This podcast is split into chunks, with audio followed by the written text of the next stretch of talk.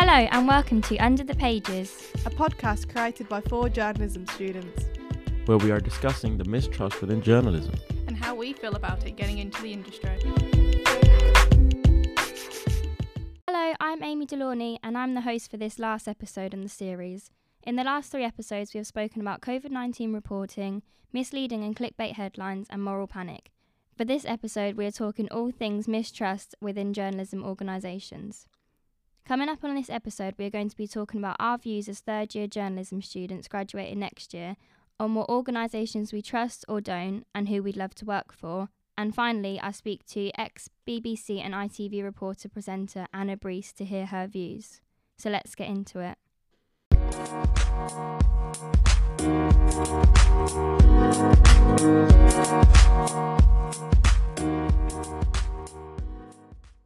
So, thank you for joining me today, guys. Shall we start off by talking about a Reuters Institute report that was conducted earlier this year?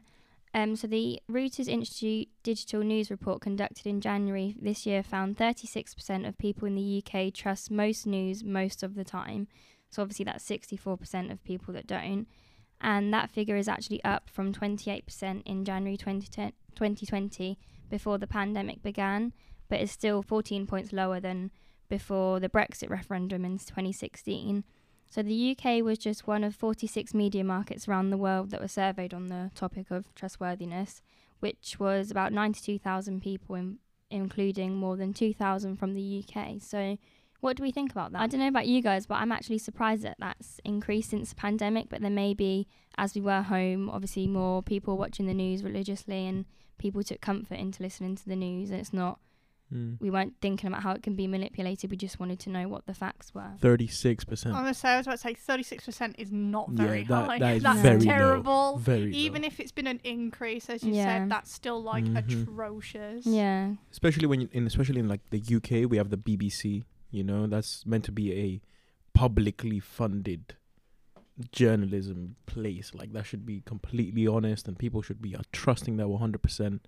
And if it's only thirty-six percent, then what is our money going to, man? You know. yeah, and just touching on what I said about obviously it's increased since the pandemic began. A 35 year old female was mentioned on the report um, video they done who said, first of all, I was really engrossed with it, as in obviously news with the uh, pandemic. And I think we were all, but then the crack started to show, but we would still go to the BBC because we think it's reliable source. Like what we wanted to know about COVID, we would go to the BBC to, you know, even as journalists, our writing we feel is more professional getting sources from the BBC rather than maybe the Sun. But um, Well- yeah, it's not very high at all, is it? Thirty six percent. Yeah, 'cause Mm. when um it was COVID and lockdown, like all the government announcements were hosted by the BBC. Like Yeah. most of it was done by the BBC, and that's where you go to listen to Boris Johnson's new guidelines on COVID and everything. Oh Yeah. yeah, yeah, the everyday briefings. So I feel like yeah. was it was it even on ITV? I feel like it was just BBC. I think It was, it both. It was. was both. Both. Yeah. But for me, in my family household, like it was just BBC we watched. Um, I I remember in uh, lockdown, we literally was watching BBC, and then after a few months of lockdown, we changed because we literally said like, we don't, we can't watch it. Like it's too, they focus so negatively on stuff. Like we literally Mm. changed to ITV or Channel Five because they were more like hearted. They had some like light-hearted stories where we felt like the BBC was very just focused Bogged on COVID. It was very uh, glass half empty. Yeah, because obviously from the report as well, the BBC, ITV, Sky News, and Channel 4, who are required to meet strict impartiality standards, obviously remain the most trusted news brands. And popular outlets such as The Sun and The Mail attract I- big audiences online, but obviously are strongly distrusted. Hmm. I feel like because they started online, which is the same time that everyone started online and can post anything. I don't. They didn't. They didn't ever had that. I mean, obviously they had newspapers before that, but I feel like they're most known for being online now. Like their dodgy headlines at times. Like I don't know, just people. I don't know. They just can't trust them as much now. No, and I think one of the big things that um, has come out uh, with trustworthiness and things was obviously um, scandals within the BBC. So scandals on these traditional mainstream outlets are coming to light more. And one scandal that was mentioned in the reports was of Martin Bashir's Princess Diana interview Yeah. um, back in '99 because of Hmm. the- obviously the methods he used to obtain the interview um, using deception and so scandals like that and Jimmy Savile etc put in distrust in the public which we maybe not had questions before. The lady I speak to later in the podcast Anna Brees um, said in an interview that I watched with her you know they've been in your living room on the TV like a member of your family sitting in the corner of our homes teaching us truth that we trusted and believed in almost is almost like a member of the family, like an auntie or an uncle that comes into your house every single day that you listen to and believe in, and you're going to start to challenge and question that. That's going to take some time, and that's so true because, you know, for like my grandparents, they'll watch, you know, six o'clock news, ten o'clock news, you know, earlier on in the day they'll watch the news. Y- They are literally like part of the family sat there in your room that you just think, oh, you know what? They you wouldn't even question it. Like you just think they're the BBC. They're telling me what The I'm. truth. Yeah, yeah. I think everyone's got tr- some trust in the BBC because it was like monopolized at the start. You know, back in the day in the 60s, 70s, 80s, like there wasn't many news channels. I mean, I think there was like three or four at one point, and uh, the only news one was BBC. And I'm just thinking like because that was the only choice, like people just had to rely on them and had to trust them. Um, so they've built up that reputation but I feel like now there's more options. People are realizing actually there are maybe better options for them, and then that's when they start to doubt the BBC. yeah, Yeah, they because obviously they did have like newspaper companies and things like that that was like separate news. But if you wanted something like breaking news and something, it was only the BBC. And I guess as kind of Sam mentioned before, there was like it's it's made for the people of you know the UK of Great Britain, and you kind of have that sus- that hope that it would be truthful and it should be trustworthy. But thirty six percent says then there's obviously something something not right here that's happening that makes it seem that it's not that way. Because I think, uh, as a, especially from my own family's point of view, um, you know, the BBC is supposed to be this kind of neutral party in a sense. You know, they're meant to like be very middle ground. But I feel like there has been Mm. situations where they have felt more left or more right in a Mm, sense. Mo- yeah. mostly veering more left, I would, I would say. But you know, it doesn't. Maybe nowadays it doesn't feel as neutral as it once did. Can yeah. anyone is it is it is anyone able to be fully neutral though? For like either way, whatever you're put on, there's always a bit of bias. Like you can't Mhm. really avoid that. yeah, and I guess there's so many writers and reporters, then they'll obviously have influence, and then if you're getting it checked by someone else who's of similar to you, they won't really pick up on it because they just think, oh, I think that, like. But then, I guess that is their job. They've got to remain like as journalists, we have to remain unbiased anyway, so they should be picking up on that. Yeah. Mm. I mean, the BBC though, it's meant to be that they hire both left and right wing people. So Mhm. then, if the left wing people write something very left wing, then the right people, yeah, up. from the Mm. right people. Balance it out. But I'm interested to know, um, like well, obviously as mentioned, we're going to be graduating next year.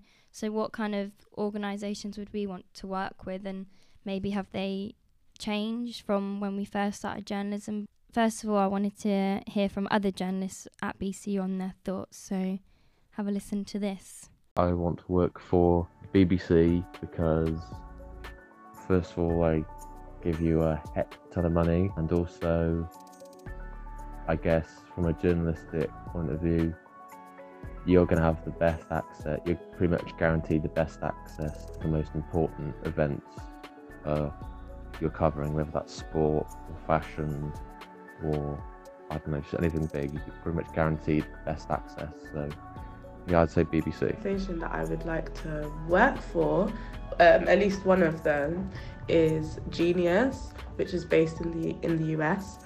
But um, I just feel like they have so many cool, different roles that, as a journalist, being a journalist student, would I feel like I'd be able to fit in nicely, while at the same time doing something that is related to music and lyricism, which is something that I'm interested in, and working with artists and things like that. So once I graduate from uni, ideally I would want to work for a radio station, um, possibly like in their sports team. Um, if not as a like a BA or something like that, like a local radio to start with, like BBC Radio Shrop or BBC WM, and then work my way up to uh, more national radios. Um, or I would also like to work for a sports club as a club journalist, like any football club, professional football club, cricket club, rugby club, something like that. What do we think about that? I feel like obviously two there mentioned um, the BBC. I feel like most journalists in the UK at uni, like I think whenever we've done things in class, sort of the ultimate job would everyone most people say the BBC because we think it's the most trusted. I mean, personally I would love to work for the BBC at Radio 1 Extra, but it doesn't mean obviously I agree with everything they say or that they've done or reported on and you'll we all like to be that kind of journalist that comes in to an organization and makes change or reports on things Mhm. that we don't hear. So what do you guys think? Like, should I not work? What w- would you think I shouldn't work for them? Am I being a hypocrite or? I think it, BBC is a great opportunity because it really gives you a head start and stuff. Um, it's like a solid job to. I mean, even not even if it's your end job in the end, like you've you've done it. Like people are like, oh, you've made it if you've made it to the BBC. Yeah, you've got a bit of a Um, name. I feel like even though a lot of people, I guess, have worked at the BBC and then maybe move somewhere else, I feel like a lot of people probably probably stay within that organisation. Whereas a lot of other people, if they work for a little company, will just move up and up and up, Yeah, and then maybe end up at the BBC. yeah, and obviously print journalism is very different to radio. Mm. So, you know, you can maybe like people can explore different avenues and Yeah. have, there's maybe different boundaries and guidelines with, within both sides of the um, journalism. But what where would you guys want to work? What organisations? Uh, honestly, like the BBC is a good place to work at, but um, I don't know. It wouldn't be where I would have liked to go. Because like we like like we said earlier, like BBC only do very very down stories. You know, they're very like mundane. They talk about very serious issues all the time. But, But I then we had like the talk at the at uni with John Brake, and he does quite upbeat. He kind of agrees that's that true. the BBC he wants to bring more light-hearted stories Yeah. to the I BBC. feel like it's um the main like the news at six or something. Um, they always do the main stuff, but because he works in social media, it's easier to post like really often and maybe really small stories that you know they're just little clips and stuff, so people can choose whether they want to watch them or not, and that's Mm. where they get more freedom in what they do. yeah. Hundred percent. But um, back to uh, where I would like to work. I, my dream is the Times. Hmm. New York Times for me is number one. The New York Times have a huge war journalism sector in their area, so that's my dream. I'd pretty like to work for like Lad Bible or something that's like targeted at a younger demographic. Yeah. because obviously the gr- the the target audience is me. Um, so I feel like I understand what they want to post, and also I'm a journalist, so I understand how they want to post and how they do it. But I just like the whole uh, environment of it, and like you can still post serious stuff, but I like the whole they're catching on with trends, and yeah, it just seems like it's a a nice place to to work for. Hundred percent. And Megan. Well, see, everyone's got like really. Well, I mean, Chloe. I guess Chloe doesn't, but like serious kind of news angles that they want to go for. Well, I'm really interested in like gaming journalism and stuff like that. So I wouldn't have even considered working for the BBC. Like, yeah, Mm. it's like such a, a, a big thing, and I can see why that would be an, an interest to some people. But I've got my heart set for things like IGN, Game Rant, Yeah. that kind of stuff, where they kind of address a, a bigger, wider audience worldwide. But it's like you know the topic is games, and I really, uh, I'm really interested in gaming myself, so I'd want to cover that for a Yeah. career and report on that kind of stuff because the the big events have always interested me and that kind of stuff. So I'd really like to just report on those kind of things. 'cause That's what interests me. So do you think you're because you've obviously been here three years now? Like, cast yourself back to when we first joined. Did were you similar and similar and thinking, oh, I want to work for the BBC, and now you've branched off and found other journalism outlets that you'd want to work, or have you always wanted to? I think um I did initially want to work for the BBC. I mean, I'd still love to. I think it's a really good opportunity, but if I have a choice, like I do prefer like younger demographic aimed ones because I feel like I know more about it. But yeah, when I first joined, I just thought the only option was like BBC, go BBC. If you work for a small organisation or what you're doing, just go for the BBC. But Mm. I've realised like it's more, it's better. You can put more work into it if you're passionate about who you wo- wo- who you're working for. Yeah, hundred percent. You Yeah, do better work if you enjoy it. Mm. I guess um that's the thing. Like there are so many outlets out there now that there's so many different magazines and websites and people to work for. But I guess the only thing for us coming into the actual industry would just be money and whether yeah, yeah. and you know be jobs in the BBC would be quite well paid. I'm not sure about gaming. Megan, is that well? Would that be well paid on smaller? Uh, yes and no. Smaller things definitely not, but Yeah. if I get big stuff like IGN, yeah, this kind of thing, I think realistically the way it's looking at, I'd be like freelancing for a long time before I'm set in stone. yeah, But to be honest, at in my third year at this point, I'm kind of like, if I don't get a job in gaming journalism, I'm like well willing to look at like PR teams for gaming Interesting. companies and Mm. things like that because I think the reality is setting it in stone that I'm going to get a job in journalism is just not the way to go anymore. Yeah. Mm. Yeah, I was gonna say we've all got degrees in we're all gonna get degrees in journalism, but I I like the fact we can literally do anything. Like, as long as I'm doing something to do writing, I'll be happy. That's all I want to do.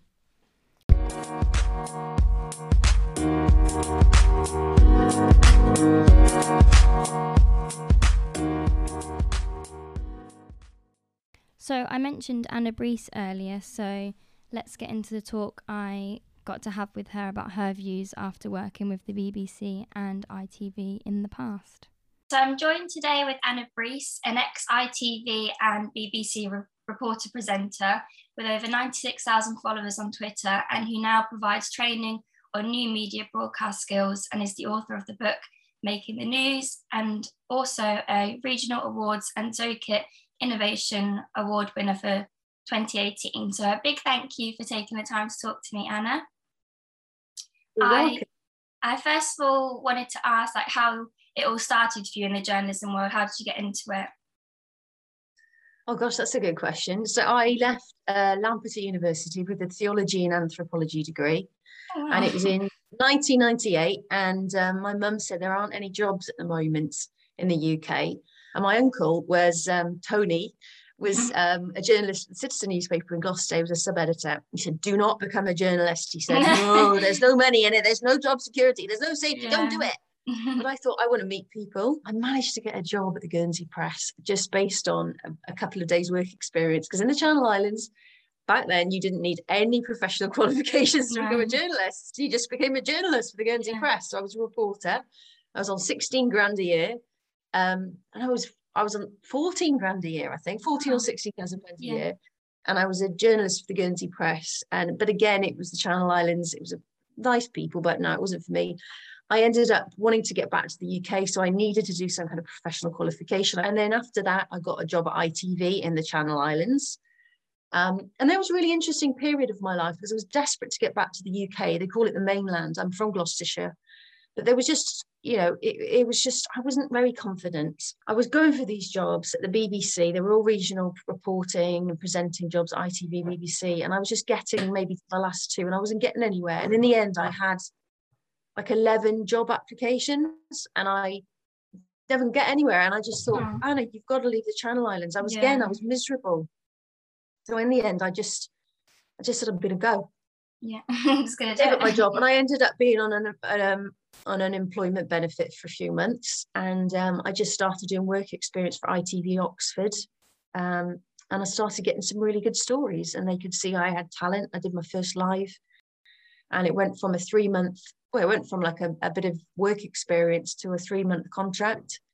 But it was difficult to get it. It was difficult to get into TV, and it was I was with Oxford and Cambridge graduates, you know, and lots of Oh, privately yeah. educated ITV Oxford then in Abingdon was shut down. Um, and we all thought we were going to lose our, our jobs, but I ended up being headhunted and I went, ended up with the main presenter jobs at ITV in Birmingham.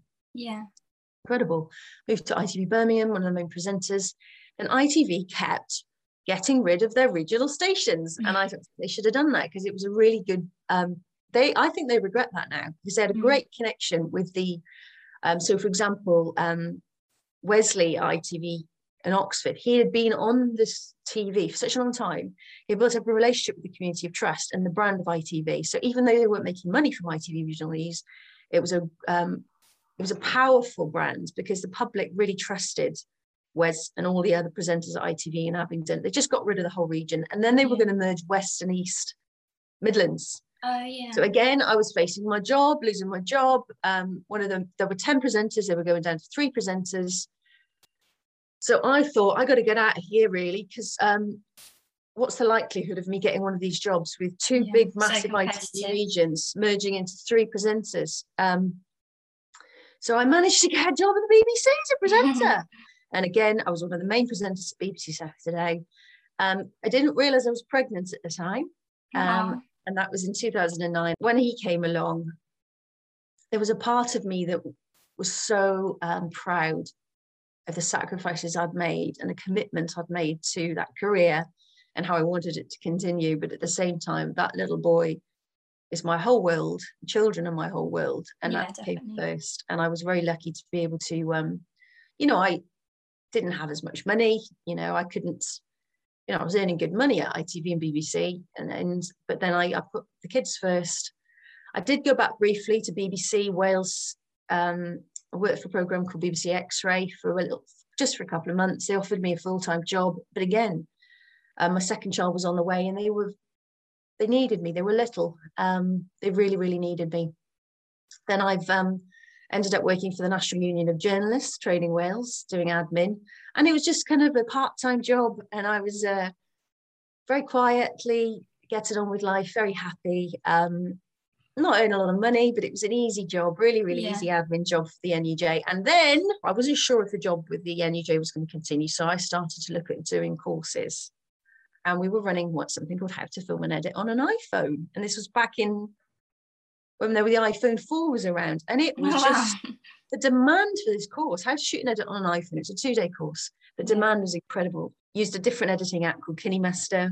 I use um, an AutoCue app. I talk about subtitles, how to add your own branding, the kind of shots you need. And when you work at ITV, you have to do it all. You're a one man band. yeah. So I'm able to pass on those skills. When I was at the BBC, they couldn't believe that I could edit because they didn't do that. ITV, you have to do everything. yeah. So then I ended up selling the course, going all around the country with big corporate clients, um, teaching this two day course um, on how to take control of the media with your mobile, grow your profile on social media. And um, then COVID came along.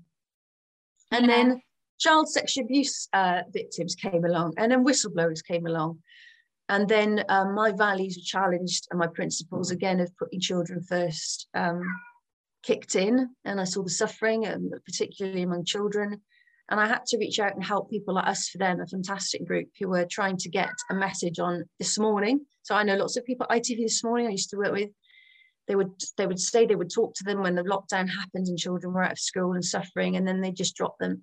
Um, and I had to come in, I think, and, and I felt I had to come in and help as a journalist again. And, but I had to come back and help um, because this has been a a very, very long, dark period, I think, for journalism. And it's not looking very bright at the moment, but um, hopefully people like you can bring back what we need in journalism. I'd like to know a little bit more about your views on um, whether journalists are doing their job properly, listening to the public, holding power to account, representing all voices, taking the time to investigate stories, listen to whistleblowers, etc., or are they just regurgitating press releases? Yeah. What do you think? I mean, I think a big thing for me that I see online is that the whole kind of mental health thing and how, like, this, there's still publications that are, you know, pub- publicizing, oh, the best and the worst dressed. And you're like, why, how is that still allowed? Like, shaming people and like taking pictures of them at uncomfortable angles when obviously they're not going to look their best. And they're still allowed to publicize it or even um, you know, of the football, someone had a heart attack, I think it was, and they're filming it. Like it's just not like humane. It's not. I don't think as a journalist, you're obviously supposed to be unbiased. It's not something that I feel that's. Well, what is a my- journalist? We need to ask. Yeah, we need to ask the question: What is a journalist? Because we all have the means to publish and film and publish. Um, I think it comes down to trust and content. Yeah. So, you know, you like you say, e- ethically, would you film someone Yeah. who collapsed or Yeah, a child? You know, Yeah. or um, you are all responsible for what you film and what you share. Um, journalists have more reach, but then I have more reach now than I ever had as a regional TV presenter And Yeah. I watch, still watch regional news, and I just think it's so old fashioned. If you change the media, you change society. You know, a lot of journalists might think it would be fantastic to get a job at the BBC, for example, but I personally wouldn't work for them. Working in a team is fantastic and learning from mentors and other people that are older. You know, what I, I think a lot of journalism's now, journalists now should be deeply embarrassed and ashamed of themselves. And I think the whole um, career has been, the whole industry has been brought into question of what its Mm. relevance is, and what its power really truly is, other than you know you you go into communications if you were just going to pump out corporate or government line you don't go into journalism. Journalism's about holding power to account and investigating things. And i was horrified right from the beginning april may 2020 professor robert n just came to me saying the bbc aren't balanced. He worked at imperial said that neil ferguson's modelling report wasn't balanced and then they just kept coming barrister Francis Hoar simon dolan the entrepreneur um, dr Renee Hoenderkamp dr rick o'shea um, a former head of health analysis at the ONS, um, former public um, PHW, Public Health Wales media spokesperson, was head of diseases saying lockdowns don't work. They weren't really being heard. There was no Yeah. debate, no balance, there was no counter narrative. And it's got worse and worse and worse. And if I was a mainstream media journalist now, and some of my old colleagues that I know, I could reel off all their names Becky Johnson, Sarah J. Mee, Alistair Bunkall, Matt Brindley, um, Katie Ricketts, there's loads of them. Correct Catchrew. They must be feeling a bit uncomfortable. I think they should be feeling uncomfortable because they've Yeah. contributed to this um, situation where, well, they've, they've, they work for organisations that other people trust in the same way as they used to. Sue Cook used to work for the BBC. I did an interview with her. She said, I've turned off radio, BBC Radio 4 for the first time in 20 years. Mm. Um, but I would say, you know, if you look at the media organisation, it's very difficult being a journalist. It's very difficult choosing the stories that you need, you think you can prioritise. So you have to look at your values. If your values are children first, then that would be your, that would motivate your running order. yeah. So you put your values first, then you know your running order. And then you do have to make hard call, hold calls and judgments. So I have a lot of people in the past have called me with their stories. And they're like, well, this is going to take me my time, months and months. And at the end of it, I don't think I'm going to get this to be of a, a standard where it could be published because you need a right of reply, you need s- uh, multiple sources to confirm. And it's a lot of time. And then it disappoints people you know not not every story of pain can be published but the the journalism thing um you know i had issues before with the independent inquiry into child sexual abuse they weren't really covering that and the horrific abuse that had happened to children and because of covid you know it's it's has all come out but it's not really been a main topic of discussion we're you know we're more interested don't we like you say in um celebrity crap yeah. um than protecting our children um Yeah, you just think sometimes there's more important things to report on than what J Lo's wearing. Obviously, you know, sometimes it's nice to break it up, but you know what Katie Price is doing, you know, in the in Sainsbury's or something. I was just going to ask you actually, um, just going back to the BBC and ITV, what was the kind of best and worst, um, what you found in the job, your best and worst of it? Oh gosh, the best. it was having a laugh with the cameramen. It was the editors. Oh, Everyone off camera was brilliant. They were really good fun. We had a laugh. And I love working with other people. And I've missed that. What was the worst bit? Um, I didn't, you know what? This was before social media came along. So I didn't really feel that bad. There wasn't any worse, but it was fun. It wasn't like I thought, oh, there's this awful story we're not covering because back in those days we didn't really have social media. So we used Yeah. to do the front the front page of the newspaper would be our lead story and the people the newspapers were good you know people would say i'm going to call the local paper and the stories would would come to us what was the kind of moment that you realized you didn't want to go back to like them kind of organi- organizations? It was it was when i realized we could all do it. Um Mm. so it just felt like i could better use my skills to empower and educate and enable all voices to be heard you know Yeah. represent all voices instead of just a few. Yeah. Um, so, you know, bumping into a BBC Wales Today reporter who was filming and editing a court report on his iPhone X, we can all do it. It was simply a case of I feel more proud passing on my skills and I actually make a lot more money and I'm a lot more free. there wasn't a lot of journalism involved in the TV presenting job I had, um, but a lot more of it is in the book actually, Making the News 2018. And I tell you what, I started to write another book called Making the News 2019, Oh, yeah. and I couldn't. I got too upset. Um, Oh. It was all about the different people I'd met um, to do with child abuse, and in particular the Ah. Hope End Jersey Children's Home story. And uh, there was different people I, and individuals who had not been heard. Um, Mm. Child abuse survivors, poli- poli- policemen, um, professional social workers. Uh, Len- Lenny Harper, who was deputy chief of police in Jersey, um, and uh, the cover up there, and it just um, it just made me sad because I just thought Yeah. we've we've ignored these stories, and then at the point of injustice, at the point when you can do something and speak out, do the right thing, you've got to do it at that point, and we didn't. But what's really upsetting is, um, for example, um, Charlotte Wright's husband, Dr. Stephen Wright, died from the AstraZeneca vaccine. She really wanted to do an interview, and we contacted ITV, and I know people at ITV, and they gave me the details, and they just didn't even respond. You know, I did the interview and they um they've ignored the pain they've Mm. ignored a big part and a section of the society um and then i'll never get that trust back i think people have Yeah. really suffered and they just wanted to be heard they just wanted the counter narrative and the debate and it, it wasn't happening and so many professional people who really needed a good media organization to rely upon and feel that they've let them down really have Why do you think it is that they're ignoring these stories, or do you think it's down to like a certain person Money. higher up? Oh, it's money. And i even i feel this now so luckily i've got some an income on patreon but i had somebody give me money and then i was like saying what they were saying to me well i want you to do this and i want you to do that and i was like well i don't want to Yeah. as soon as you have people paying you money you have to do as you're told. So if it's the government paying you money you have to follow the government line. If it's Mhm. particularly big um, companies or in- sponsors investors you have to do as you're told. Yeah, um, that's how you exist. So the Sun, Yeah. for example, have been very pro jab. I know that they only make money from commuters, so that's they need to get after lockdown. They lost a lot of money, were really suffering. The Sun newspaper make money from people going to work and coming home from work, picking up the newspaper.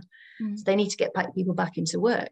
That's how they make money. So they Yeah. might have a different agenda on the jab, get people jab back to work. yeah. Yeah. It's a shame a lot of things literally do just fall down to money and how much more you can get because of something. But why do you think it is that the public are becoming more aware to not being able to trust these big journalism outlets?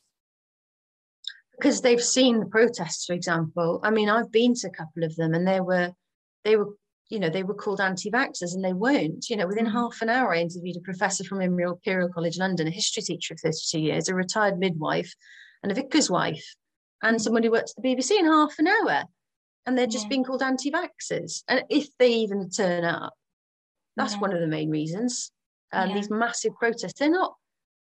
You know, I was was at least 50, 100,000, 200,000 people we've had at those protests. And Richard Tice um, went up in a helicopter and we got a shot of how big the protests were. And um, all you hear from Sky and the Mail and the BBC, if they cover it, is you get you get bits and pieces, but generally the feeling is that these people are a nuisance Mm. and they're anti-vaxxers, and that's just not the case. They're scared about vaccine passports, and they don't believe that children should be vaccinated. So um, I think they just have to, and they have. It's clear, isn't it? They have Facebook and Twitter and Instagram now to hear from people. They don't need or rely upon those media organisations in the same way they used to. Yeah, yeah, and TikTok, obviously, that's another big one. That's I get a lot of people from TikTok for my stories, just scrolling it like, oh, that's good. but um, you speak obviously very openly on like Twitter and your on like podcasts and things about the mistrust with organisations. Have you ever had um kind of any backlash or been con- contacted from any organisation from what you said? Um, no, no. I've had my I've had my eye on BBC Panorama for a while, and, uh, but they know I've got stuff on them. Oh, so. I've got a good, uh, good little insurance, few insurance policies. A Guardian reporter. Um, uh, I don't think the Guardian will be bothering me. Um, I've yeah, I've behaved, I think, as an old school news editor, newspaper editor would have done, um, where you have protect yourself, your reputation. The Guardian tried to do a smear piece on me when I interviewed two politicians on my YouTube channel. They didn't like that because it was very, it was a very, very popular recording. It's like she can't interview politicians. Yeah. She can't have any influence on where this is going. It's just owns West Telegraph or the, the, the Mail or the Guardian. Yeah. Um, that they didn't like that, and there was a bit of a smear piece from the from the Guardian that that was ages ago, and there's nothing been nothing else. Um, but I am I am very very aware that there's some fantastic journalists trying to do their best, but they get blocked. You know, yeah. lots of freelance health reporters who try to get stories out there, um, staff journalists as well. I'm in a journalism group, you know. Um, I talked to these people, former Daily Mail executives, um, Sally Beck, who was a mainstream media journalist for many years. She was a staff mirror journalist and then became freelance. I'm in touch with them all now. Um, they are great people. There's some fantastic journalists still in these organizations. Mm. But there comes a time when you actually have to say, we need to walk out now. We need to get together as a collective and walk out.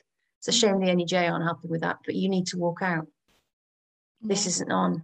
You're not, you're not listening to the people. You're not providing debate. You're not listening to the suffering of the people, and you're failing democracy. You're failing our future. Our children are at risk because we are losing trust and we are losing democracy. And you have to take action now, I would say to journalists. Yeah, I was going to say, how would you want these organisations to change, or sorry, for to gain more trust by us? What do you think could be done, or is it too far gone? Yeah, I don't know if it's too far gone. I can't Mhm. answer that. Only the public. yeah, Um, the public will decide. You know, we we all still share in shock though. We might read an article and think, "Oh, I don't agree with that, or Mm. but as soon as you share it, you give them power to it. yeah, Still, you know, if you still buy it. My mum and dad can't stand the mail, but they buy it every day. yeah. My granddad does. he likes a newspaper. and I am on TikTok, um, Mm. just for my family and friends, and I like to do stupid videos on TikTok. and I get laugh. I make up songs, but it can get all a bit depressing. The stuff that I put onto it is like it's a bit intense and depressing. Um, we've got to remember to have fun. Um, Yeah. Life is Bit of cool. balance. life is beautiful. Sometimes. life is crazy. I tell you what, let's play the long game here. Yeah, let's hope that um, other journalism students get some inspiration from you from listening to this, and re- remember that there's time and time is needed. It's not going to happen overnight. Time is needed to change these institutions. Um, so yeah, I say journalists walk out, do something. But yeah, you know, even gradually we can bring in new media organizations, um, but they need a lot of investment and um, a lot of time.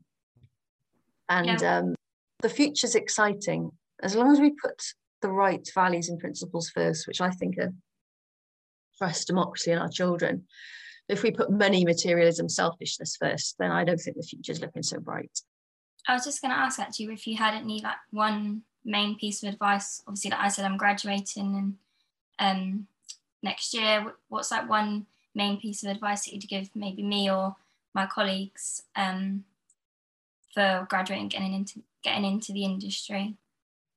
Think about why you want to be an, a journalist and be very careful it's not because, well, I know a lot of people had low self esteem, I did, low self worth. Are you going into journalism to hold power to account, to expose corruption, to make sure these big corporations and governments can't just get away with whatever they want without being fully investigated? So I would say the best piece of advice is remember why you went into the career, what your values and principles are, and stay hold, you know, hold on to those dearly. Mm. Um, and if you see something that's wrong and not right, stand up. yeah. We are living in a different world now where you do have the opportunity. You can't contain the truth. You know, you can't have these gatekeepers of the narrative anymore because you've got whistleblowers with mobile phones and social media, and the truth will get out there. yeah. Um, so it's just being true to yourself. Um, you, you have to be a team player as well. And you may see some things in, in an environment at work that you don't agree with. You know, we all make mistakes. Days and life can be challenging. But on the whole, if you've if you're working together under that collective of the Stowe values and principles, and focusing on those, even if you make mistakes, things go wrong, forgive each other, you know, learn and grow and develop and evolve. Um, but the the media of the future is exciting as long as we, like I said, don't focus on selfishness and materialism and money. Yeah. Good luck, Amy. Thank you. Thank you so much for talking to me. It's a pleasure. It's the kind of interviews I really enjoy. Yeah. Um, Thank you, you so much. care. You too. Enjoy the rest of your day. Bye.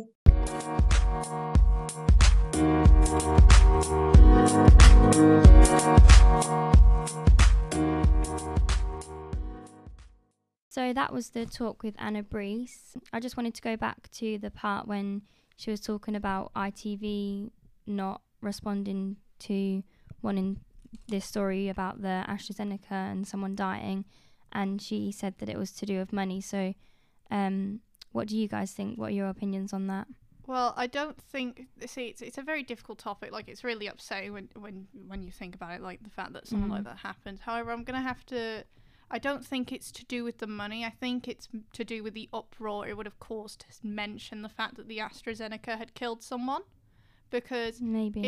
if uh, if if so many people are getting you know like the vaccines and things like that, um, to then go and say the AstraZeneca would has killed someone, it would yeah. There, I think ITV would have got loads of money from a story like that because so many people would be looking at it in shock, but it.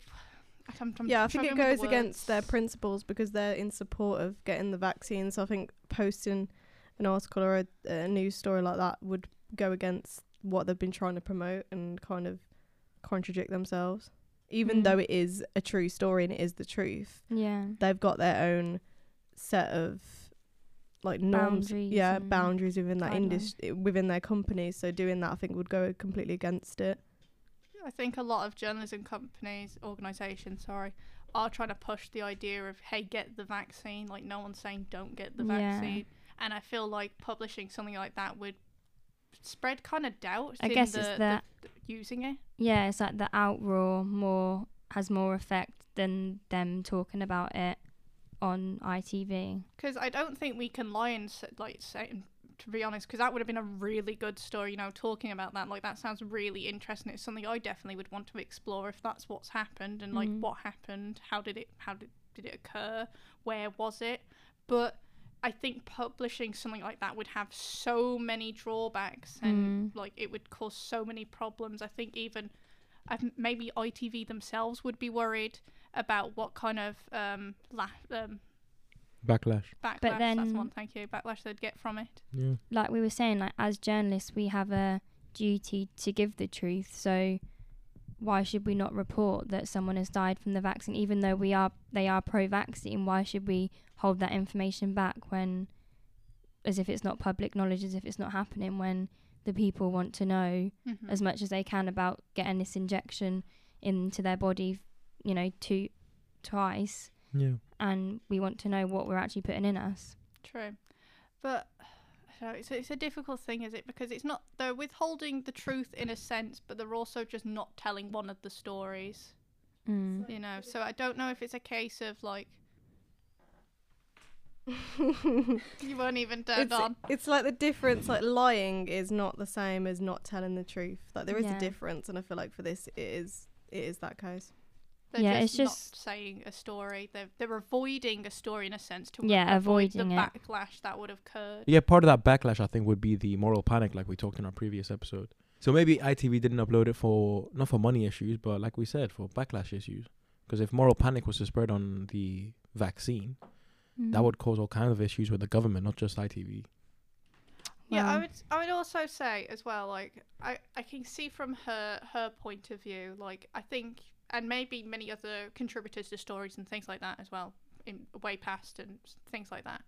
But I guess there's a sense maybe part of why she feels like she doesn't have trust on this anymore, and it was like a, a valid story, is because the ITV uh, ITV didn't respond back to it. They just ignored it like it wasn't there Mm. maybe it's a case that journalists should be more forthcoming and honest Yeah. the idea that like hey thank you for this story however I, can't." we can't in the right mind publish this due to um, how we feel the public are going to respond. Like, I understand that this has happened, and I'm I'm sorry to hear about that, but Mm. unfortunately, we can't publish this due to this, this, and this of what we we feel may occur from publishing this piece, and we Mm. feel it's safer for us to have to pass up on this this one this Sorry, time. yeah. Thanks, guys, for joining me and having that discussion. Of course. So that is the end of the last Under the Pages episode. I'm Amy Delauney. Thank you so much for listening, and hopefully, you followed us to the end of this series.